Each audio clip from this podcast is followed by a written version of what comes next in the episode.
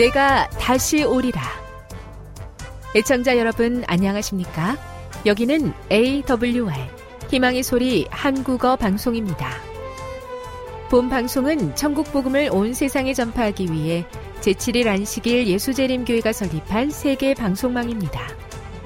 AWR 희망의 소리는 유럽, 라틴 아메리카, 아프리카, 러시아, 아시아의 방송망을 통해 전 세계에 복음을 전파하고 있습니다. AWR 아시아 희망의 소리 방송국은 한국어 방송을 매일 8시간씩 송출하고 있습니다. 희망의 소리 방송은 인터넷과 스마트폰을 통해서도 언제나 청취하실 수 있습니다. 들으실 수 있는 인터넷 주소는 awr.org입니다. 이 시간 희망의 소리 한국어 방송과 함께 보람있고 유익한 시간 되시기 바랍니다. 내가 다시 오리라. 여기는 AWR 희망의 소리 한국어 방송입니다.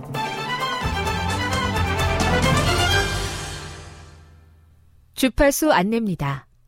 괌에서 송출하는 우리 방송은 한국 표준시로 새벽 1시 30분부터 2시 30분까지 11,755kHz로 새벽 2시 30분부터 3시 30분까지 3시 30분부터 4시 30분까지 15,530kHz로 새벽 5시부터 6시까지 9,890kHz로 4회에 걸쳐 송출하고 있습니다.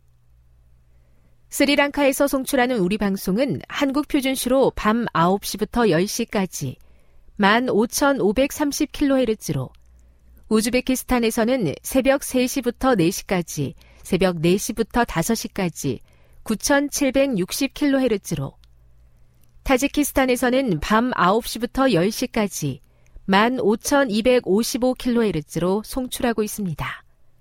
애청자 여러분의 많은 청취 바랍니다.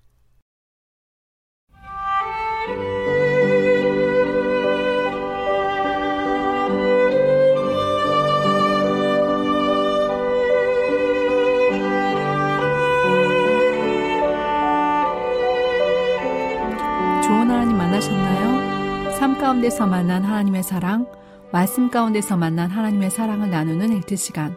저는 이영미 집사입니다. 오늘은 사도행전 10장 36절에서 11장 18절에 있는 말씀을 함께 나누도록 하겠습니다. 기도하겠습니다. 주님, 오늘도 우리의 구원 되시고 우리의 생명을 지키시는 하나님께 기도하고 말씀 볼 수 있도록 도와주셔서 감사합니다. 아버지, 오늘 성령의 침례를 받기 원합니다. 회개의 영을 허락하여 주시옵소서 죄된 우리들의 속성이 아버지의 마음을 닮아가기에는 너무도 어, 어려운 그러한 사람들이지만 하나님 주님 닮기 원하고 이 죄를 주님의 십자가 앞에 못 박기 원합니다. 주님 우리를 도와주셔서 구원하여 주시옵소서 오늘 구원해 주시는 그 말씀으로 인하여 감사와 기쁨이 넘치게 하여 주시옵기를 예수님의 이름으로 기도드립니다. 이번 한 주 저는 중보의, 중보 기도의 힘을 함께 나눌 수 있는 하나님 만났습니다.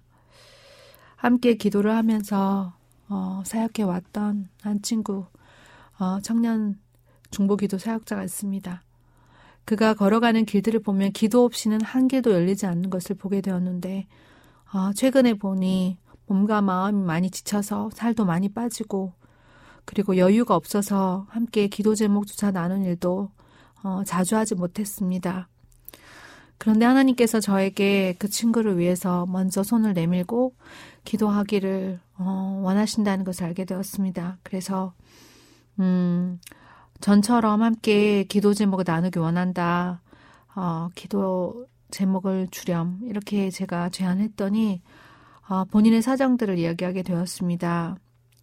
어, 논문을 통과해야 되는데 그 논문이 어, 다 통과되어야만 졸업 요건이 되고 그 일로 인해서 재정적인 어려움도 풀리고 또 한편의 논문을 어, 더 써야 하는 어, 두 명의 저자로서 등록이 되면 한편의 논문을 더 써야 되고 또 이 일이 되면 이렇게 되면 어, 결혼하는데도 여러 어려움이 있고 그리고 몸과 마음이 많이 어, 지쳐 있어서 사역과 또 어, 가정에서의 결혼 어,를 앞두고 있는 문제들, 또 어머니의 건강, 그리고 그 형제 간의 여러 어려움들을 위해서 하나님께 기도하게 해주셨습니다. 이 기도 제목들을 이야기 나눈 대로 자세히 적다 보니, 아, 정말 마음이 더욱 간절해졌습니다.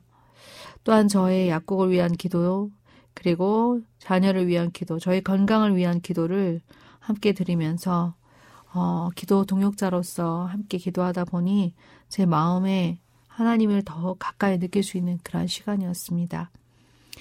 오늘은 사도행전 10장 36절부터 11장 18절에 있는 말씀인데요. 저는 제목을 이방인 선교의 포문이라고 잡아보았습니다. 먼저 10장 36절부터 42절까지의 내용입니다. 10장 36절부터는 어, 예수님을 힘입어 죄사함을 받을 수 있다는 내용입니다. 어, 베드로의 이 설교로 인하여 43절부터 48절까지는 어, 침례를 받게 되는 내용이고 또 11절 11장 1절부터 어, 3절까지는 유대에 있는 사도들과 형제들이 어, 이방인들이 하나님을 믿는 것에 대해서 비난을 하는 것이고 또 4절부터 16절까지는 베드로가 이에 대한 설명 그 17절부터 18절까지는 어, 이들도 또한 성령을 받은 어, 우리가 성령을 받은 것처럼 하나님께서 성령을 받게 하셨다는 내용들을 증거하는 내용입니다. 저는 어, 오늘 본문의 말씀에서 왜 어, 베드로가 설교하는 중에 하나님께서는 성령을 구하지도 않았는데 먼저 이방인들에게 성령을 부어주셨을까? 그런 질문을 해보게 되었습니다. 여기에 모인 어, 고넬료와 고넬료의 일가 친척들은 어떤 사람들이었나요? 그들은 열정이 있는 사람들이었고 하나님 말씀에 겸손한 일꾼들이었습니다. 또한 받은 바 교훈에 순종한 사람들이었고 더 많은 진리를 받도록 이러한 사람들에게 하나님께서 사건을 지도하고 계셨습니다. 어, 먼저 성령을 받아, 어, 방언을 하게 되는 사람들. 이 방언을 하게 된 사람들에게 베드로는 어떤 일들을 했나요? 그 이후에 침례를 주었습니다. 그런데 왜 유대인들은 비난했을까요? 유대인들이 비난한 내용들은 어떤 것이었나요? 유대인들은 베드로에게 이방인의 집에 들어가 모인 무리에게 전도한 것에 대해서 비난했습니다. 그들은 질서를 깨뜨릴까봐 두려웠습니다. 이방인들에게 복음을 전하는 것이 그들에게 상당히 부담스러웠던 것입니다. 그들은 아직 할례도 받지 않았고, 그들은 음식도 아직 절제하지 아니하고, 그들은 어, 믿은 유대인들에 비하여 여러 가지 면에서 그들이 교회에 들어오게 되면 일어날 어, 질서가 깨뜨려질까봐 두려웠던 것입니다. 그런데도 불구하고 어떻게 해서 잠잠하게 되었나요? 베드로는 여섯 명의 형제들과 함께 고넬로의 집에 갔습니다. 그리고 이 여섯 명의 증인들이 함께 증언하였고 또 성령이 우리에게 하신 것 같이 그 고넬료와 고넬료 일가에게 어, 임하였다. 우리가 누구간데 하나님을 능히 맡겠느냐라고 이야기했을 때 거기 모였던 유대, 이바, 베드로를 비난하였던 많은 사람들이 잠잠하게 되었습니다. 그렇다면 베드로는 어, 이 환상과 관련된 사실들을 어떻게 밝히게 되었나요? 자세하게 설명하였습니다.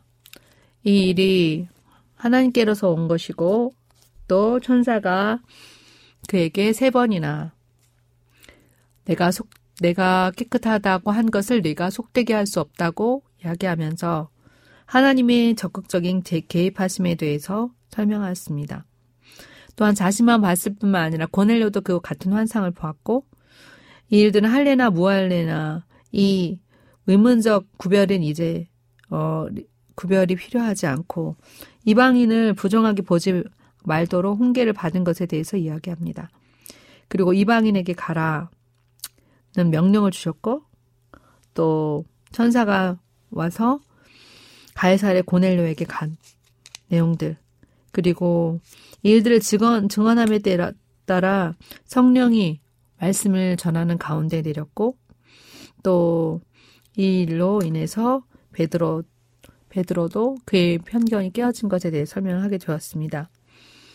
이 일로 인하여 예루살렘 교회에 어떤 일이 일어났습니까?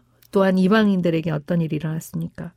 이방인에게 복음을 전할 수 있는 길이 열렸고 또 하나님의 직접적인 계획이 성취됨으로 인하여 어, 유대인들이 가지고 있었던 편견이 논쟁 없이 무너지게 되었습니다. 오랜 관습으로 인해서 어, 확립되었던 배타심이 제거되는 놀라운 일이 일어난 것입니다. 오늘 말씀에서 본 것처럼 고넬료와 베드로는 하나님이 해주시고자 하는 말씀에 그들이 가지고 있었던 모든 생각들을 내려놓고 쫓아가는 사람들이었습니다. 베드로의 설교는 침례 요한부터 십자가 부활 그리고 재림에 이르기까지 어, 요약 정리된 설교였습니다.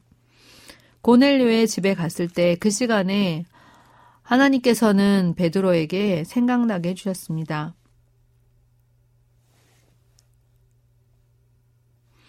할 말에 대해서 그가 계획한 것은 아니지만 전할 수 있는 기별들을 이미 주셨고 그 기별에 순종하여 전했을 때 성령이 충만하게 임하였습니다. 어, 베드로는 사실 이러한 사역 앞에서 자신이 어, 놀라운 전도의 어, 결과를 가져왔기 때문에 자랑할 수도 있습니다. 그런데 어, 그가 의도한 것이 아니었기 때문에 하나님께서 함께 하셨기 때문에 성령께서 생각나게 해주신 말씀을 한 것이기 때문에 베드로는 겸손할 수 있었습니다. 오늘 본문의 말씀을 보면서 저는 이러한 적용 질문을 하게 되었습니다. 아, 나 또한 하나님께서 어떠한 사람을 만나게 해주실 것인가? 하나님께서 그 기별을 나아간 기별을 전하게 해주셔야 하는 사람들은 들을 수 있는 귀를 가진 사람들입니다. 선한 일을 도모했던 사람들입니다. 그들이 이제 하나님의 말씀에 더 어, 진전된 진리를 얻기 위하여 어, 하나님 말씀에 순종하는 생애를 살아갈 때 하나님께서는 어, 직접 개입하셔서 만남을 허락하시는 것입니다. 그래서 오늘 저는 아 이런 팀 사역이야말로 이 증인들이야말로 어, 그 편견을 깨고 논쟁 없이 어, 어떤 새로운 일들을 개척하여 선교하는 일에 필요한 일이구나라고 생각을 해보면서 오늘 저의 간절한 어, 사역의 기도는 이러한 함께 할 수 있는 팀 사역자들을 구하는 것입니다. 그리고 죄 때문에 음, 또 그리고 여러 가지 교회에서 정한 문, 어, 표준들 때문에 문턱이 높아서 들어오지 못하는 사람들을 향하여 성령이 그들에게 임하시면 아무도 막을 수 없다는 사실들을 오늘 말씀 가운데서 깨닫게 되었습니다. 교회의 문을 활짝 열어 하나님의 말씀을 듣고 깨닫고 나오는 사람들에게 복음을 전할 수 있는 그런 복음 사역자들이 먼저 준비되고 또한 그렇게 들어온 사람들을 제자로 양육할 수 있는 그러한 제자 훈련 팀들이 결성되고 이를 위해서 기도하며 찾고자 할 때 하나님께서 만나게 해주실 거라고 믿습니다. 어, 오늘 기도 제목은 성령 충만함입니다. 베드로가 성령이 충만하여 그 말씀의 능력이 임하였던 것처럼 오늘 제, 저에게, 저에게 속한 교회와 저희 가정과 이웃에게 하나님 말씀의 능력이 임하기를 기도드립니다. 아, 또한, 어, 사역의 열매로 인하여 자랑하게 되지 않기를 원합니다. 이 일은 오직 하나님께로서 온 것이기 때문에 겸손하게 그 사역의 열매를 성과로 받아들인 것이 아니라 하나님이 하신 일로 증거하게 되기 원합니다. 기도하겠습니다. 하나님 아버지 간절히 기도드립니다. 오늘 베드로에게 임하였던 또 고넬로에게 임하였던 성령의 능력이 또 편견을 어, 깨뜨릴 수 있도록 인도하여 주시옵소서.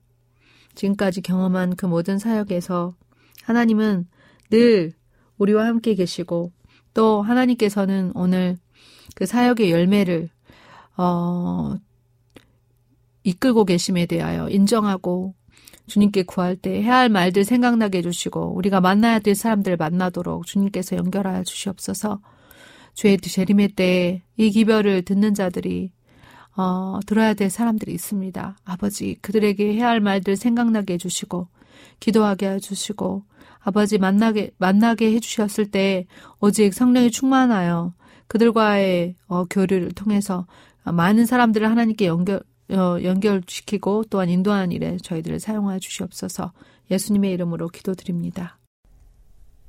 지금 여러분께서는 AWR 희망의 소리 한국어 방송을 듣고 계십니다.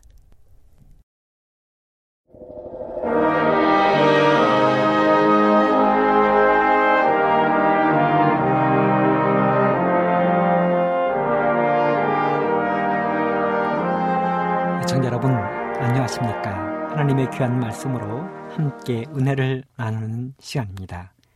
먼저 하나님의 귀한 말씀 마태복음 13장 44절로 46절의 말씀을 읽어드리겠습니다.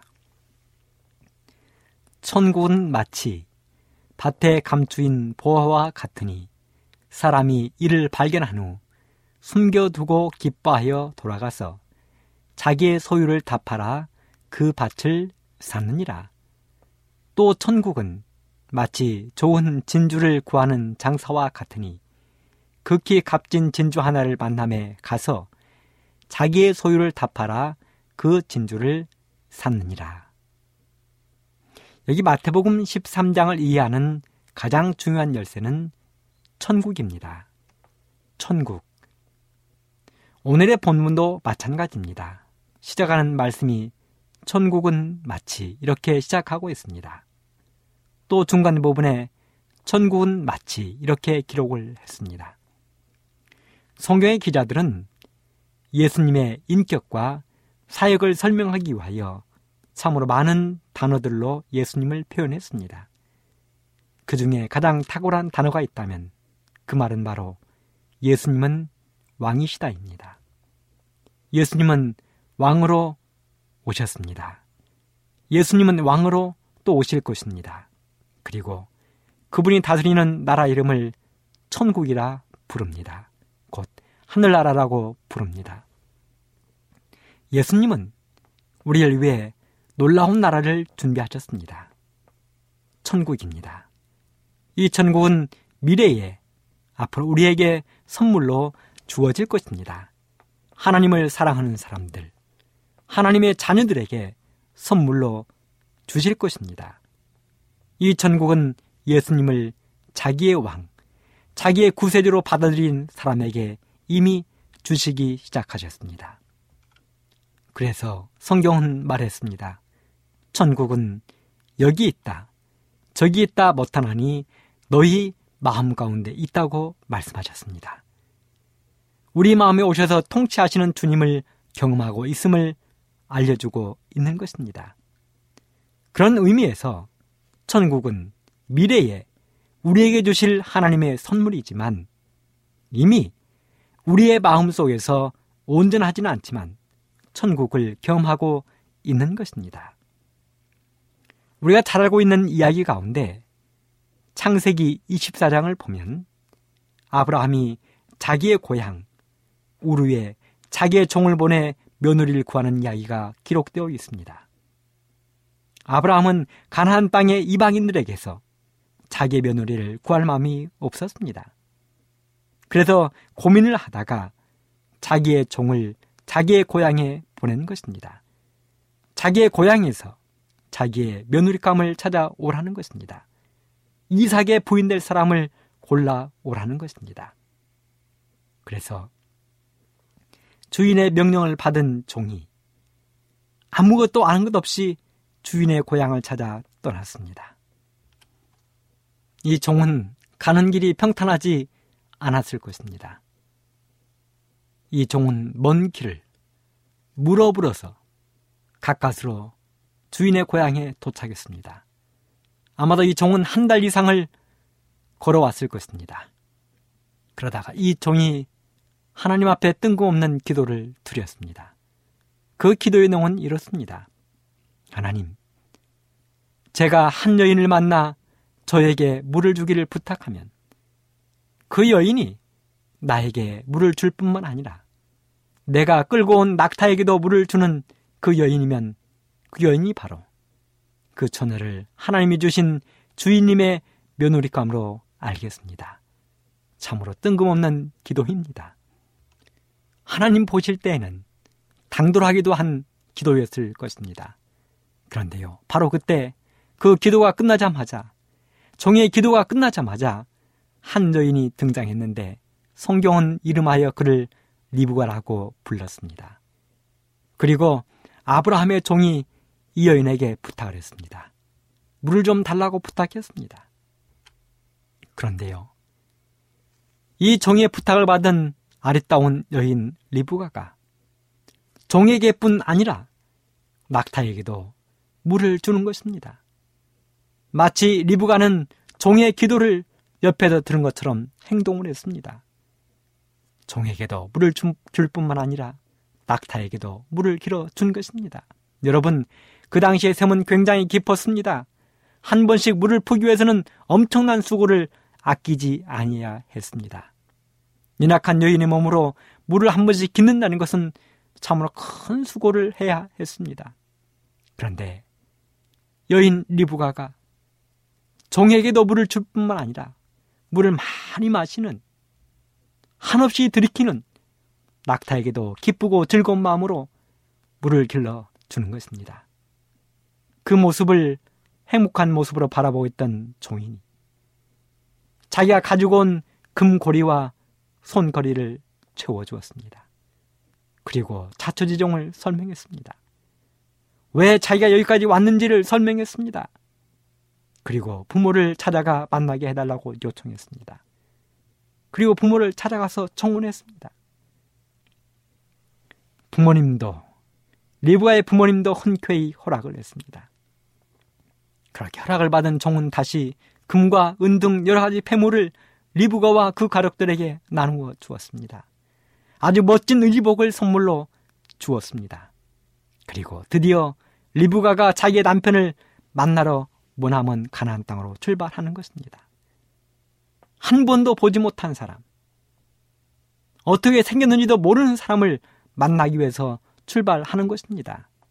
여러분 생각해 보십시오. 처녀가 처음 본 그 사람을 따라서 아직 알지도 못하는 남자에게 찾아간다는 것이 쉬운 일인가? 그러나 리브가는 찾아 나선 것입니다. 이 종을 따라 나선 것입니다. 리브가는 이 시점에서 아직 결혼하는 것이 아닙니다. 아직 자기의 신랑과 함께 살고 있는 것이 아닙니다. 하지만 그가 얼마나 신랑을 사모하는지 모릅니다. 마음속에 빨리 만나고 싶었습니다. 아직 한 번도 보지 못한 사람, 얼굴이 어떻게 생겼는지, 잘생겼는지 못생겼는지, 키는 큰지 작은지, 눈은 둥그런지 아니면 네모났는지, 코는 높은지 낮은지, 입은 큰지 작은지, 손가락은 다 있기는 한지, 몸은 날씬한지 뚱뚱한지. 하지만 자기를 위하여 놀라운 계획을 가지고 멋진 선물을 보내준 신랑을 만나기 위하여 리프가는 흥분과 감격과 환희에 빠졌습니다. 하루라도 빨리 만나고 싶었습니다. 그래서 아버지 부두엘과 엄마가 또 오빠 라반이 열흘만 있다 가라고 사정해도 리브가는 바로 다음날 따라 나서겠다는 것입니다. 그리고 실제로 바로 다음날 아브라함의 종을 따라 나섰습니다. 자기의 신랑 될 사람에 대한 설레임에 리브가는 하루도 기다리기 쉽지 않았습니다. 사랑하는 애청자 여러분, 우리도 예수님을 처음 만났을 때, 우리가 막 신앙을 하기 시작했을 때, 우리는 이미 예수님과 끊어질 수 없는 관계에 들어가기 시작한 것입니다. 하지만 아직 결혼한 것은 아니라고 가르칩니다. 예수님이 재림하실 때 영원한 결합을 하게 될 것이라고 이야기합니다. 우리는 그것을 가리켜 어린 양의 혼인잔치라고 부릅니다. 예수님은 나에게 약혼 반지도 보내셨습니다. 예수님은 나에게 목걸이도 귀걸이도 보내주셨습니다. 멋진 옷도 보내주셨습니다. 값진 선물로 구원도 주셨습니다. 그러기에 우리는 리브가가 아직 한 번도 보지 못했지만 자기의 남편 될 이삭을 그렇게 그리워하는 것처럼 우리도 예수님을 그렇게 그리워하는 삶을 살아야 되는 것입니다. 예수님을 생각하면 가슴이 설레야 합니다. 예수님을 생각하면 희열과 희망으로 가득 차야 합니다. 예수님을 생각하면 입가에 웃음이 넘쳐야 합니다. 예수님만 생각하면 하루에가 짧아야 합니다. 하루도 기다리기 어려워 발을 동동 굴러야 합니다. 여러분, 바로 그 리브가의 심정을 가장 잘 표현한 이야기, 우리들의 심정을 가장 잘 표현한 이야기가 오늘 본문의 성경절입니다. 천국은 마치 밭에 감추인 보화와 같으니 사람이 이를 발견한 후 숨겨두고 기뻐하여 돌아가서 자기의 소유를 다 팔아 그 밭을 샀느니라. 또 천국은 마치 좋은 진주를 구하는 장사와 같으니 극히 값진 진주 하나를 만남에 가서 자기의 소유를 다 팔아 그 진주를 샀느니라. 밭에 감추인 버와 진주 장사의 비유. 이 두 비유는 공통점이 있습니다. 이 두 비유는 아주 흡사합니다. 이 두 비유의 공통점 첫 번째는 가치에 대한 인식입니다. 하루는 농부가 밭에서 일을 하다가 밭을 갈다가 무엇인가 쟁기에 부딪히는 느낌을 받았습니다. 옛날에 우리 부모님들이 논에서 밭에서 일을 하실 때 쟁기를 사용했습니다. 아마 성경에 기록된 이 이스라엘이라는 그 나라도 쟁기를 사용했을 것입니다. 그렇게 그 농부가 하루는 밭을 갈다가 쟁기에 무엇인가 부딪힌 그 느낌을 받은 것입니다. 그래서 농부는 쟁기를 세우고 땅을 파 보았습니다. 그런데요, 거기에 평생 듣도 보지도 만져보지 못한 엄청난 보물 상자가 있는 것을 발견했습니다. 당시의 고대 근동은 하도 전쟁이 많아서 집안에 재물을 두기가 어려웠습니다. 그래서 사람들은 귀중한 보물은 자기만 아는 곳에 깊이 파묻어 두었습니다.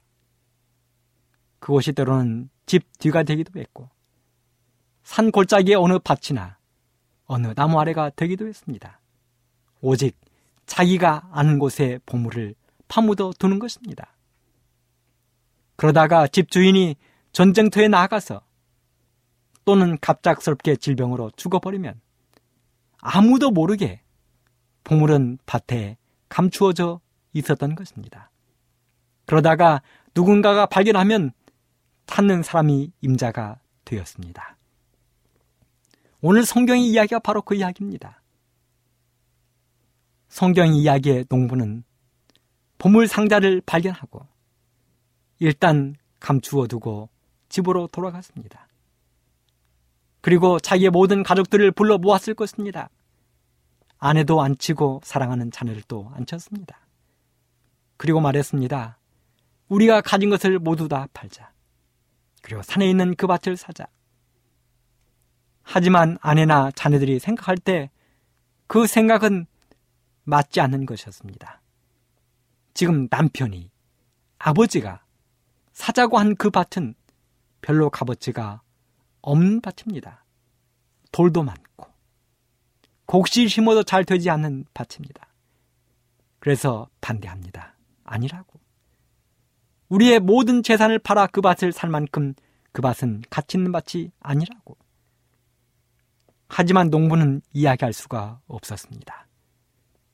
소문이 밖으로 나가면 안 되기 때문에 이야기할 수가 없었습니다. 그리고 막무가내로 아내와 자식들을 설득하는 것입니다.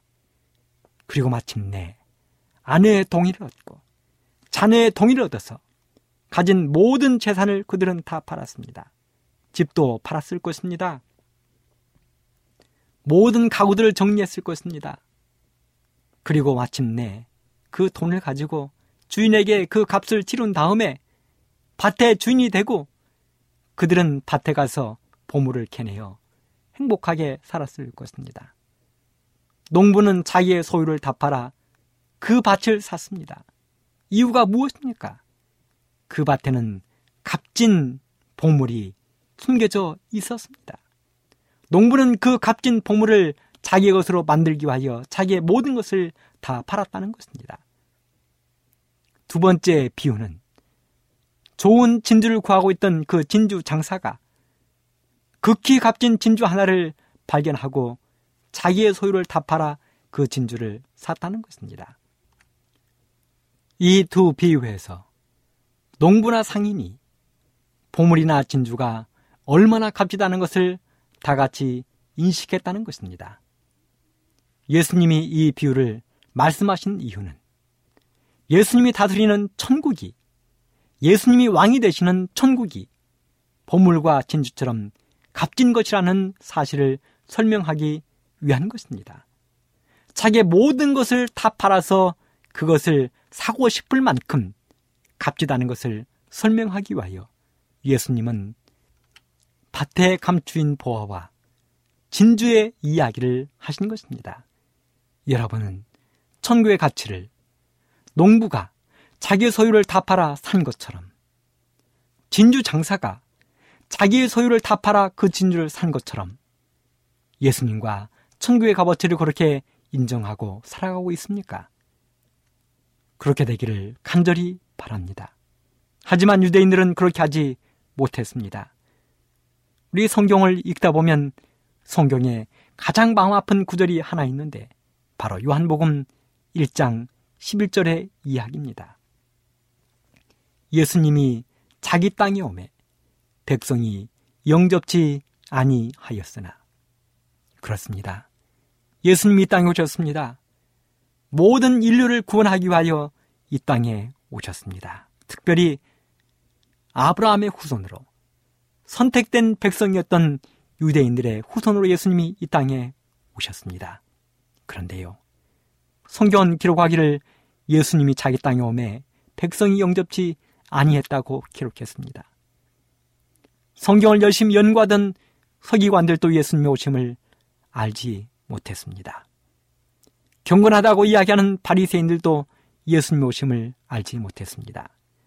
성소에서 제사를 누리던 제사장들도 예수님의 오심을 알지 못했습니다. 모든 백성들이 알지 못했습니다. 오직 산에서 양을 치던 들판에서 양을 치던 허름한 목동들이 예수님의 오심을 알았습니다. 먼 이방 나라의 동방 박사들이 예수님 오심을 알았습니다. 자기 백성들이 영접지 아니했을 때 예수님의 마음이 얼마나 아프셨을까?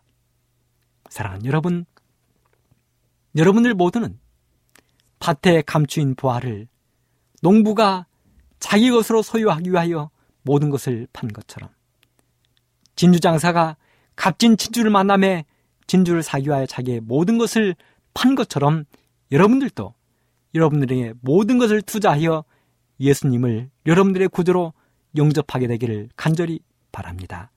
천국은 그런 사람들의 것이 되는 것입니다. 1947년 어느 봄날 베디윈족의 무하멧 에딥이라는 소년이 살고 있었습니다. 무하멧 에딥의 직업은 목동입니다. 하루는 이 모하밋 에딥이 아버지 양들 데려오나가 양을 치다가 그만 한 마리를 잃어버리고 말았습니다. 이 소녀는 하루 종일 양을 찾기 위해 먼지 나는 광야를 돌아다녔습니다. 하지만 양을 찾을 수가 없었습니다. 그렇게 하루의 해가 저물어 가는데 모하밋 에딥은 동굴 하나를 발견하게 되었습니다. 그래서 힘이 없던 이 모하밋 에딥은 장난삼아 동굴에 돌멩이를 던져 보았습니다. 그런데 그때 동굴에서 쨍그랑 하는 소리가 들리는 것입니다. 호기심에 이 에딥이 동굴에 올라가 보았습니다. 그랬더니 거기에 10개의 항아리가 있었는데요. 마지막 항아리에서 가죽으로 된 두루마리 하나가 나왔습니다. 거기에는 깨알 같은 글씨가 써져 있었습니다. 하지만 글을 읽을 줄 몰랐던 이 에뎁은 그 가죽으로 된 두루마기를 가져다가 자기의 집 처마 밑에 2년 동안을 매달아 두었습니다. 그것으로 신발끈을 만들려고 생각도 해보았습니다. 아니면 다른 것을 만들려고도 생각해 보았습니다. 그렇게 인연을 지나다가 이 에딥은 고물상에 두루마리를 팔아 넘기고 말았습니다. 단돈 몇 달러에 팔아 넘겼습니다. 근데 여러분, 이것이 인류 역사상 가장 위대한 보물 중 하나인 바로 사회사본 성경이었다는 사실입니다. 여러분, 이 사회사본 성경이 하마터면 한 소년에 의하여 구두꾼이 될 뻔했습니다. 그렇습니다. 값어치를 모르는 사람에게는 이렇게 귀중한 것도 하나의 쓸모없는 하찮은 물건이 되고 마는 것입니다. 하마터면 구두꾼이 될 뻔했습니다. 미국에 하면 뉴욕에 맨하튼 섬이 있습니다. 그런데요, 이 섬의 주인이 인디언이었습니다. 여러분, 이 엄청난 섬을 인디언은 양주 두 병에 팔아버렸습니다. 만일에 그 인디언이 이 맨하탄 섬의 미래를 바라볼 수 있었다면 양주 두 병, 술 두 병에 팔아버렸을까요? 알라스카 땅이 있습니다. 원래는 러시아 땅이었습니다. 그런데요, 이 알래스카 엄청난 땅을 러시아는 단돈 720만 달러에 미국에 팔아넘기고 말았습니다. 러시아는 생각했습니다. 얼음만 있는 쓸모없는 땅이라고. 눈만 내리는 쓸모없는 땅이라고. 아무것도 필요 없는 불모지라고 그들은 생각했습니다. 그래서 미국에 팔아 넘긴 것입니다. 그런데요, 미국이 이 땅을 사들인 다음에 알래스카를 개발해 보았더니 거기에는 세 가지의 금이 묻혀 있었습니다. 첫 번째는 검은 금인데요. 석유입니다. 석유가 엄청나게 묻혀 있었습니다. 두 번째는 노란 금인데요. 황금입니다. 세 번째는 파란 금인데요.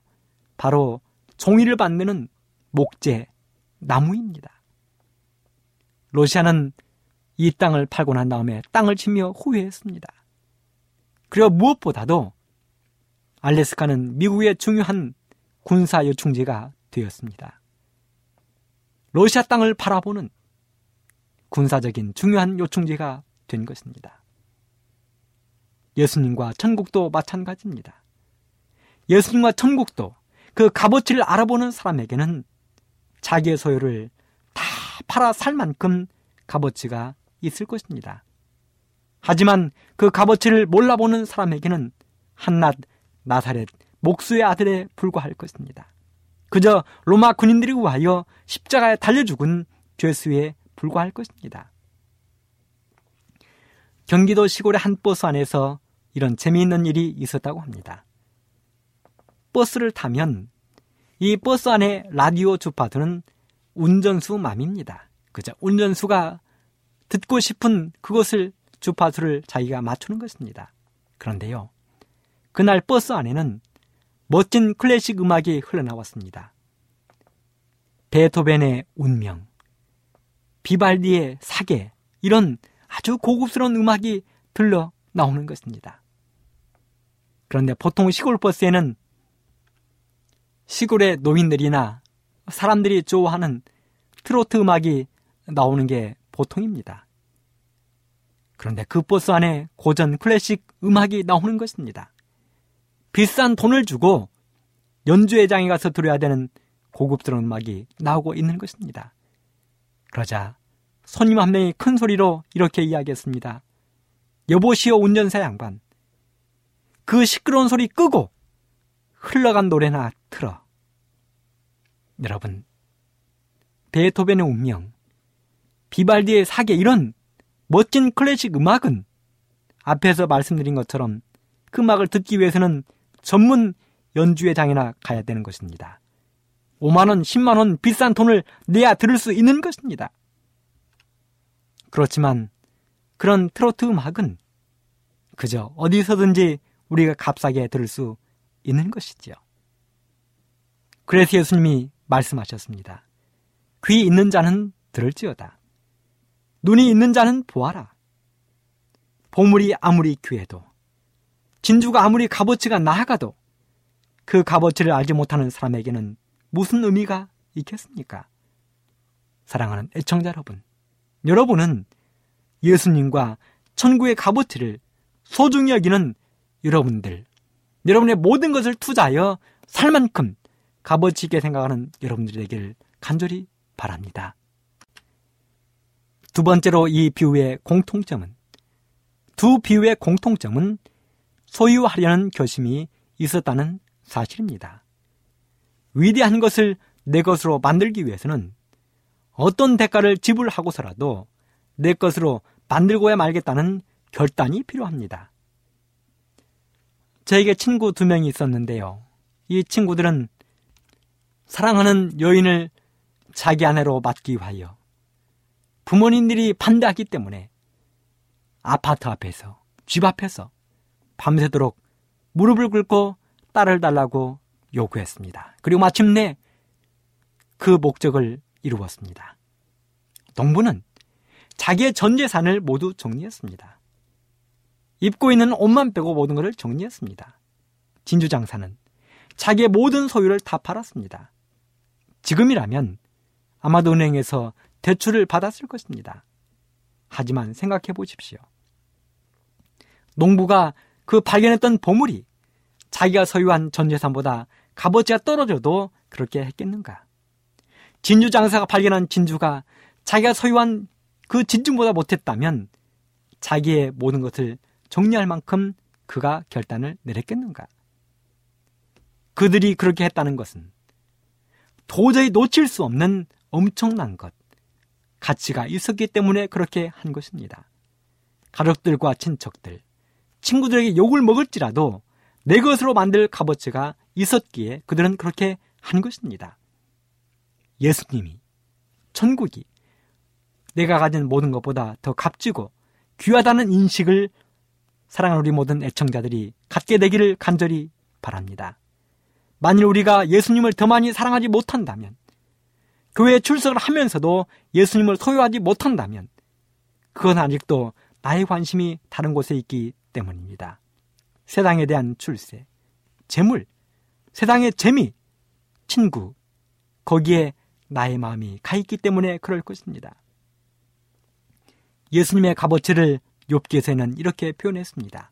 욥기에서 28장 14절로 18절입니다. 깊은 물이 이루기를 내 속에 있지 아니하다 하며 바다가 이루기를 나와 함께 있지 아니하다 합니다. 정금으로도 바꿀 수 없고 은을 달아도 그 값을 당치지 못하리니 오빌의 금이나 귀한 수만호나 남보석으로도 그 값을 당치 못하겠고 황금이나 유리라도 비교할 수 없고 정금 장시로도 바꿀 수 없으며 산호나 수정으로도 말할 수 없나니 지혜의 값은 홍보석보다 귀하구나. 뭐, 사랑하는 여러분, 이 말씀을 다시 한번 마음판에 깊이 새게 되기를 바랍니다. 지혜의 값은 홍보석보다 귀하구나. 지혜의 값은 이 땅의 어떤 보석으로도 바꿀 수 없는 것이로구나. 예수님의 값은 이 땅에 어떤 것으로도 바꿀 수 없는 것입니다. 우리 모든 애청자 여러분들이 그 예수님을, 그 천국을 여러분의 것으로 소유하게 되기를 간절히 바라면서 이 시간을 마치도록 하겠습니다. 감사합니다.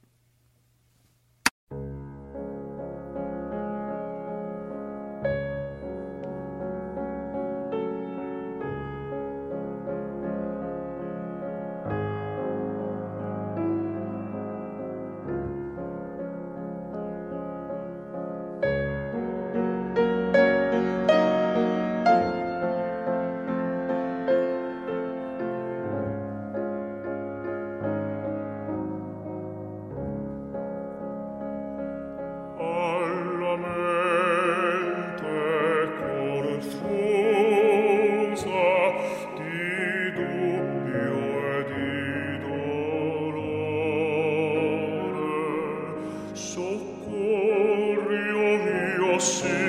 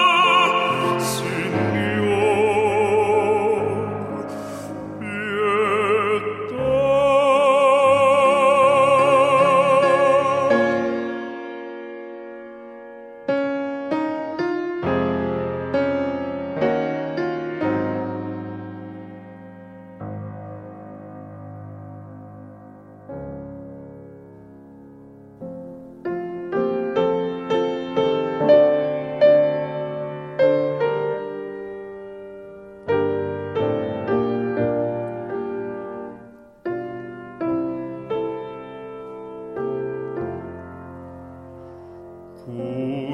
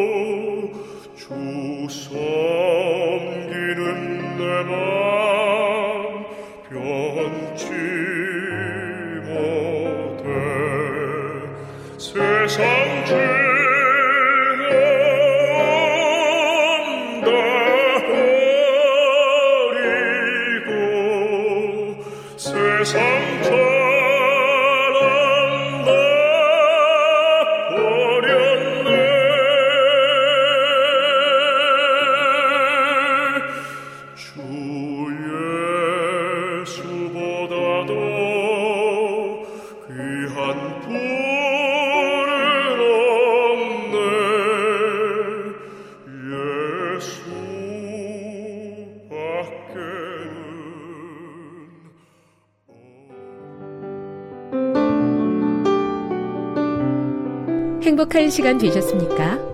지금까지 여러분께서는 AWR 희망의 소리 한국어 방송을 청취하셨습니다. 방송을 청취하시고 문의를 원하시는 분은 우편번호 02461 대한민국 서울시 동대문구 이문로 1길 11 희망의 소리 방송부 앞으로 편지나 엽서를 보내주시거나 지역번호 02-3299-5296에서 8번으로 전화 주시기 바랍니다. 지금까지 함께 해주신 애청자 여러분들께 감사드립니다. 애청자 여러분, 다음 이 시간까지 하나님 안에서 늘 평안하십시오. 감사합니다. 내가 다시 오리라. 여기는 AWR, 희망의 소리 한국어 방송입니다.